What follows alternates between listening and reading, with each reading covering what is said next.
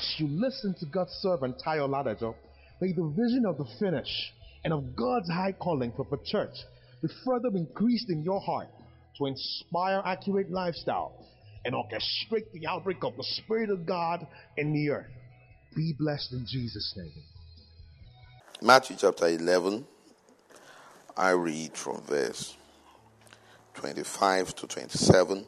The Bible says, At that time, Jesus answered and said, I thank thee, O Father, Lord of heaven and earth, because thou art hid these things from the wise and prudent, and hast revealed them unto babes. Even so, Father, for so it seemed good in thy sight. All things are delivered unto me of my Father. And no man knoweth the Son but the Father, neither knoweth any man the Father save the Son, and he to whomsoever the Son will reveal him. So, we see in here another thing we established last week is the fact that by knowing the Father, by knowing our Heavenly Father, by prioritizing our relationship and intimacy with the Heavenly Father, we actually uh, experience, I mean, we are energized to discern times and seasons. The ability to discern times and seasons is developed in us by understanding our Heavenly Father.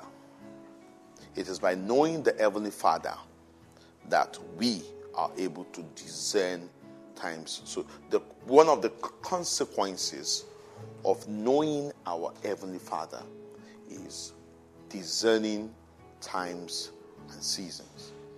So, now talking about discerning times and seasons, we also know that as the church of the living God. It is our responsibility to discern times and seasons. And uh, in order for us to fulfill the purpose of God, in order for us to be able to, to be instrumental to revealing God's kingdom in the earth, we must be able to discern times and seasons. Now, another important thing that is very necessary to discerning times and seasons is that we must be able to unravel signs in the spirit. In order to be able to discern times and seasons, we must be able to unravel signs in the spirit. There are certain unfolding events that are not just literal happening.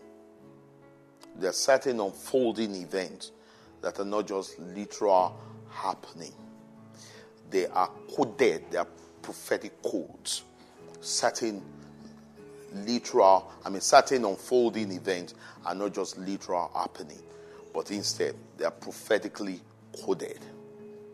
So, in other words, in order to be able to effectively discern times and seasons, we must be able to relate with prophetic clues and prophetic pointers that serve as that come in form of unfolding events and uh, literal happenings.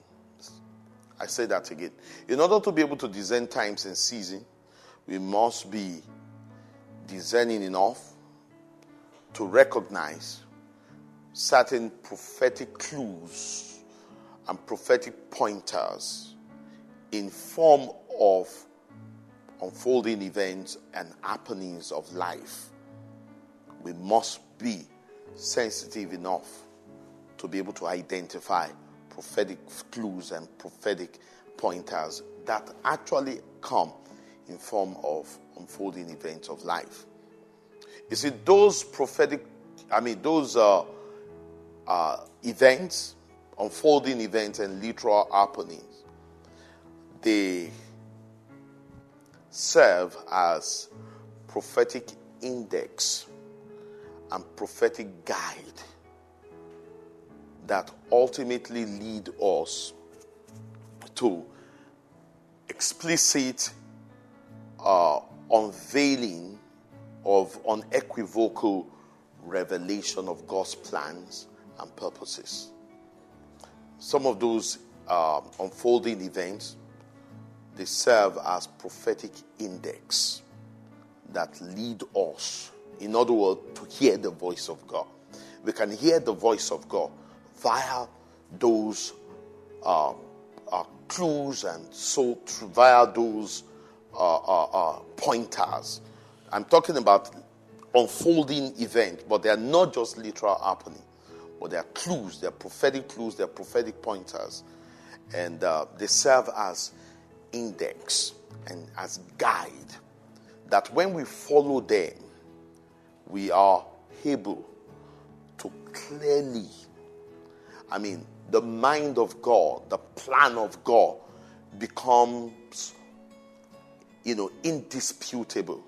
The mind of God, the plan of God that are, you know, coded, but now they become explicit, they become clear, they become unequivocal, they become very clear and very, as in, you can't question it. And simply because you're you are sensitive enough to allow your attention to be drawn to unfolding events that are prophetic clues. Thank you for listening to this timely word of the Lord.